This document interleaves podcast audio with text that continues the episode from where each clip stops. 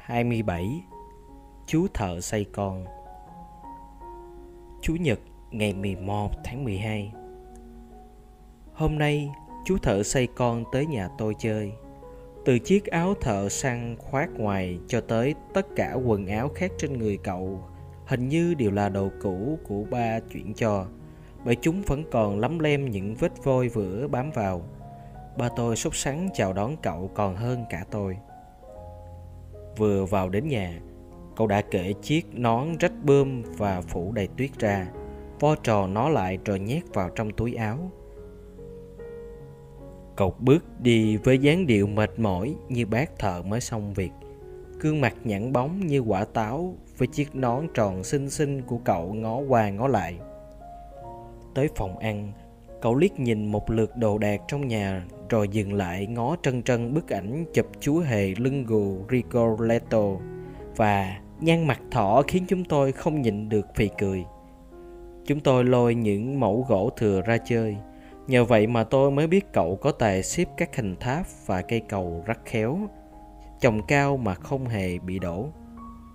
Trong lúc xếp hình, chú thợ xây con luôn hết sức nghiêm túc và kiên trì. Vừa chơi, cậu vừa kể cho Tây nghe về gia đình mình. Nhà cậu sống ở trên một tầng áp máy Ba cậu đang học lớp xóa mù chữ buổi tối, còn mẹ thì đi giặt thuê. Tôi đoán là họ yêu thương cậu rất nhiều. Vì tuy ăn mặc xoành xoàng, nhưng rõ ràng là cậu được mặc ấm, những đường chỉ vá trông thật gọn gàng, cẩn thận. Cậu còn được mẹ đeo cho cả một chiếc nơ thật xinh ở cổ nữa. Cậu kể ba cậu là một người rất hiền lành, chẳng bao giờ kêu cậu bằng tên mà cứ kêu là thằng mặt thỏ suốt. Khác với người con bé nhỏ bác ấy béo đến độ mỗi lần đi ra đi vô qua cửa là khó khăn. 4 giờ hai đứa chúng tôi ngồi ăn bánh mì với format sữa dê trên ghế sofa. Lúc ăn xong đứng dậy nhìn thấy vết vôi màu trắng rơi ra từ chiếc áo của chú thợ xây con bám vào lưng ghế tôi toan giơ tay phủi đi nhưng ba tôi ngăn lại. Sau đó, để lúc cậu quay mặt ra chỗ khác, ba tôi mới lén phén phủi nó đi. Trong lúc chúng tôi đang chơi, một chiếc cúc áo khoác của cậu bị rơi ra. Thế là mẹ tôi cầm lấy khâu lại giúp, khiến cậu ta mặt mũi đỏ dừ, cứ bối rối nhìn mãi tới lúc mẹ tôi khâu xong. Rồi tôi lấy vài quyển album tranh biếm họa ra cho cậu ta xem. Có lẽ chính cậu cũng không để ý nhưng vừa xem, cậu vừa nhăn mặt bắt chước những hình ảnh minh họa trong tranh. Tài đến nỗi ba tôi cũng phải bật cười. Chú thợ xây con hẳn cũng có một buổi đi chơi vui vẻ, vì lúc ra về cậu quên cả việc đội nón. Tới cầu thang, cậu lại làm mặt thỏ một lần nữa như tỏ ý cảm ơn tôi. Ôi, tôi quên chưa giới thiệu, tên cậu ấy là antonio rapuco vừa tròn 8 tuổi 8 tháng. Lời của ba. Con có biết tại sao ba lại ngăn con không để cho con lao ghế sofa lúc đó không, con trai? Bởi vì lao ghế trước mặt bạn con như thế, có khác gì ngầm trách bạn đã làm bẩn ghế. Làm vậy là không tốt. Vì trước hết, bạn ấy không cố ý. Và sau nữa, chiếc áo đó do ba bạn ấy đi làm mà bị dính vết voi vữa vào những gì bị vấy lên quần áo trong lúc làm việc thì đều không phải là vết bẩn con trai à. Con có thể gọi chúng là bụi, là vôi, là vết ni, là bất kể thứ gì con muốn, nhưng chúng nhất quyết không phải là vết bẩn. Lao động không mang lại vết bẩn nào cả. Thế cho nên, mỗi khi nhìn thấy một người lao động từ chỗ làm trở về, con đừng bao giờ bình phẩm rằng, ôi, bác ấy trông bẩn thỉu quá. Mà hãy nói trên quần áo của bác ấy có những dấu vết lao động nhọc nhằn. Ghi nhớ nhé con trai. Và con hãy biết yêu quý cậu bạn thợ xây nhỏ bé này nhé. Vì thứ nhất, bạn ấy là bạn con. Và thứ hai, bạn ấy là con của một người lao động chân chính. Ba của con.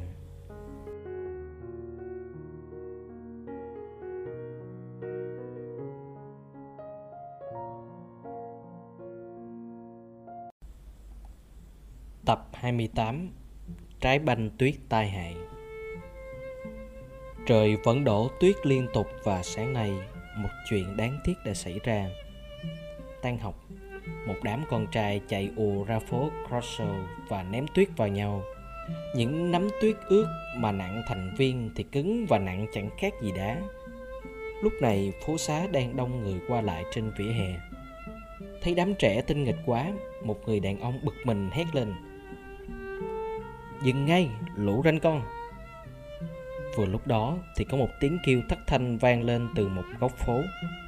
Chúng tôi quay lại nhìn thì thấy một cụ già đang loạn choạng, hai tay ôm lấy mặt, nón đã văng mắt. Bên cạnh đó một cậu bé cũng kêu lên, cấp cứu cấp cứu. Mọi người lập tức đổ xô lại. Cụ già bị một trái banh tuyết ném trúng mắt. Đám học trò bỏ chạy tán loạn. Lúc này tôi đang đứng trước cửa hiệu sách, còn ba tôi đã vào bên trong. Vài người bạn cùng lớp tôi từ đâu cũng te tái chạy lại trà trộn vào những người khác bên cạnh tôi, và giả vờ như đang mải mê nhìn sách bày ra ô cửa kính. Đám đông quay quanh cụ già. Một chú cảnh sát và mấy người nữa chạy tới chạy lui, dọa dẫm và gặn hỏi đám trẻ. Ai ai làm? Có phải con không?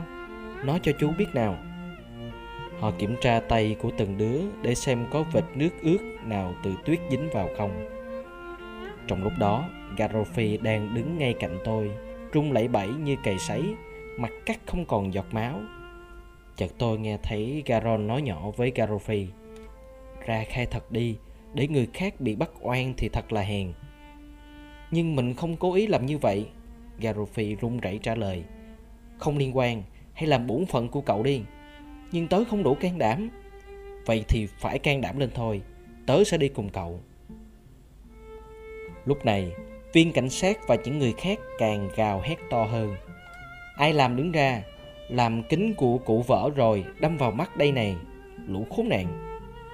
Garofi càng run tợn như sắp ngã nhào xuống đất. Garon dứt khoát nói, đi nào, tớ sẽ bảo vệ cậu nói rồi, cậu ấy nắm lấy cánh tay garofi mà đẩy đi. Vừa đẩy vừa giữ như giữ người ốm. Đám đông nhìn thấy và họ hiểu ngay ai là thủ phạm.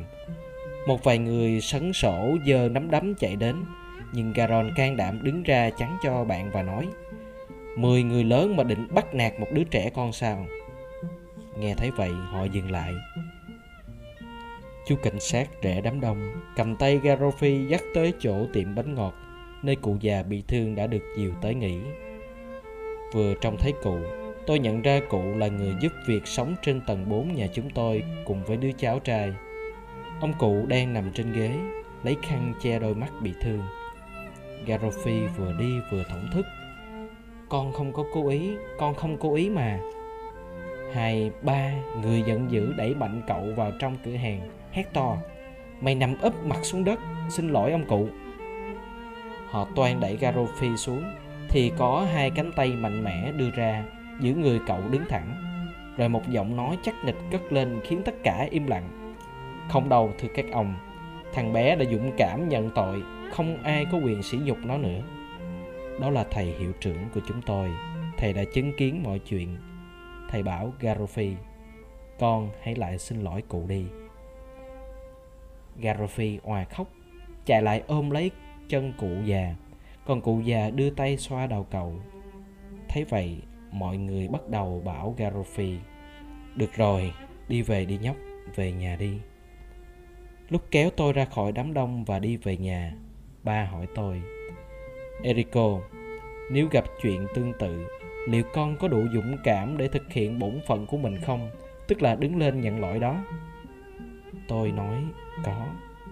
Ba tôi nói, là một người nhân hậu và có lòng tự trọng, con nhớ giữ lời con vừa nói đó nhé. Con xin cam đoan với ba à.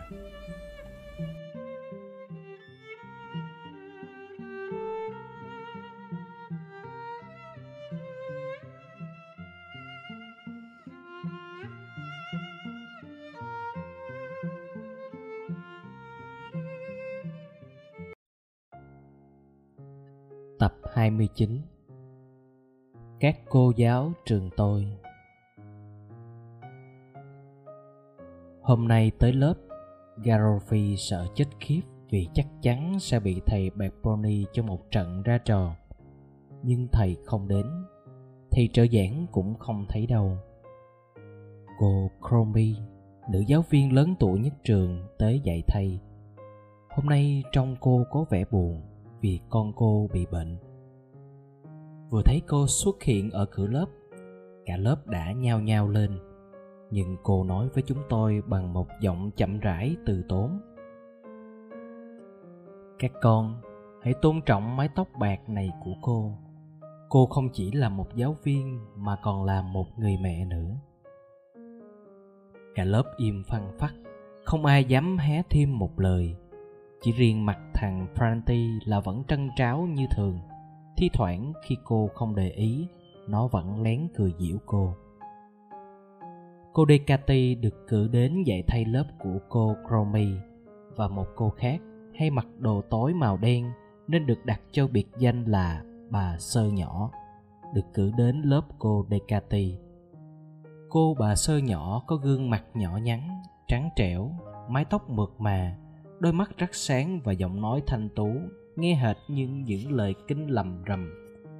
Mẹ tôi cứ thắc mắc không hiểu tại sao một người nhẹ nhàng, nhút nhát và ăn nói nhỏ nhẹ như cô lại có thể giữ cho lớp trật tự được như vậy những đứa trẻ ương bướng nhất cũng phải cúi đầu xuống dẫu là cô chỉ mới nhẹ nhàng đưa tay lên gõ gõ ra hiệu cho chúng lớp học của cô im ắng như một nhà thờ vậy có lẽ cũng vì thêm lý do này nữa mà cô được gọi là bà sơ nhỏ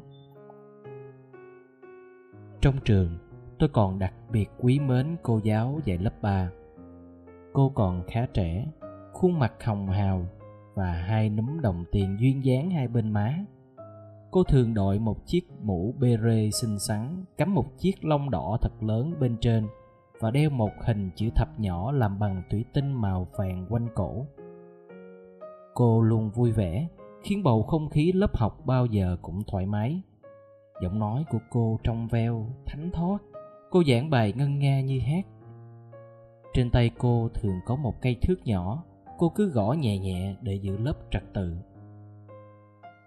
giờ tan trường cô lại tất tả chạy tới chạy lui kéo lũ học trò vào hàng ngay ngắn không phân biệt cô trò họ như những người bạn vậy nhưng cô là cô giáo mà cô để ý tới mọi việc, nào là kéo khóa áo, cài khuy cho chúng khỏi lạnh, đi theo chúng ra tận phố để coi có đứa nào cự cãi nhau hay không.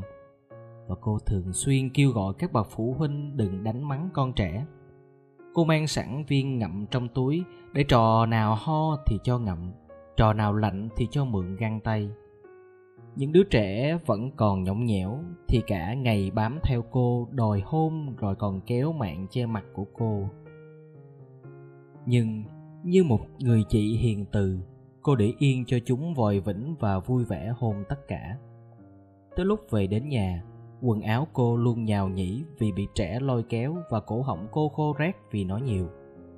Cô thở hổn hển vì mệt nhưng khuôn mặt vẫn bừng lên nét hạnh phúc, cặp má lúm đồng tiền tươi rói và chiếc lông mũ màu đỏ rung rung. Ngoài giờ lên lớp, cô còn dạy vẽ cho các nữ sinh, dùng sức lao động của mình mà đỡ đần mẹ và các em.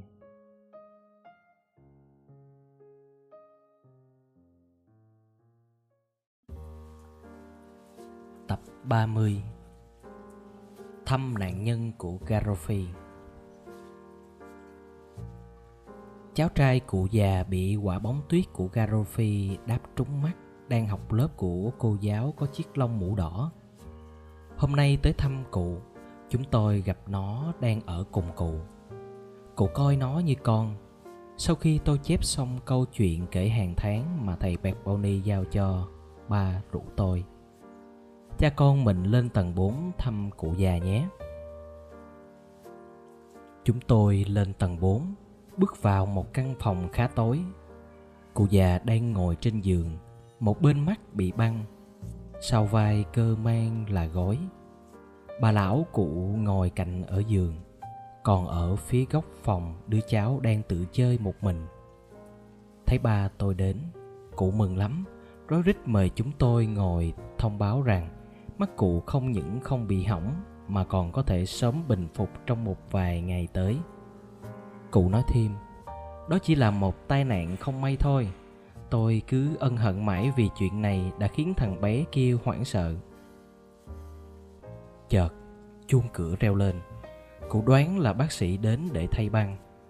Nhưng khi cửa mở thì, ôi, thật bất ngờ, đó là Garofri cậu ấy cứ đứng trước ngưỡng cửa, vẫn cái áo khoác dài xù xụ, đầu cúi gầm xuống đất, không dám bước vào trong cụ già hỏi với ra. Ai đó? Cậu bé hôm nọ ném bóng tuyết vào cụ đấy.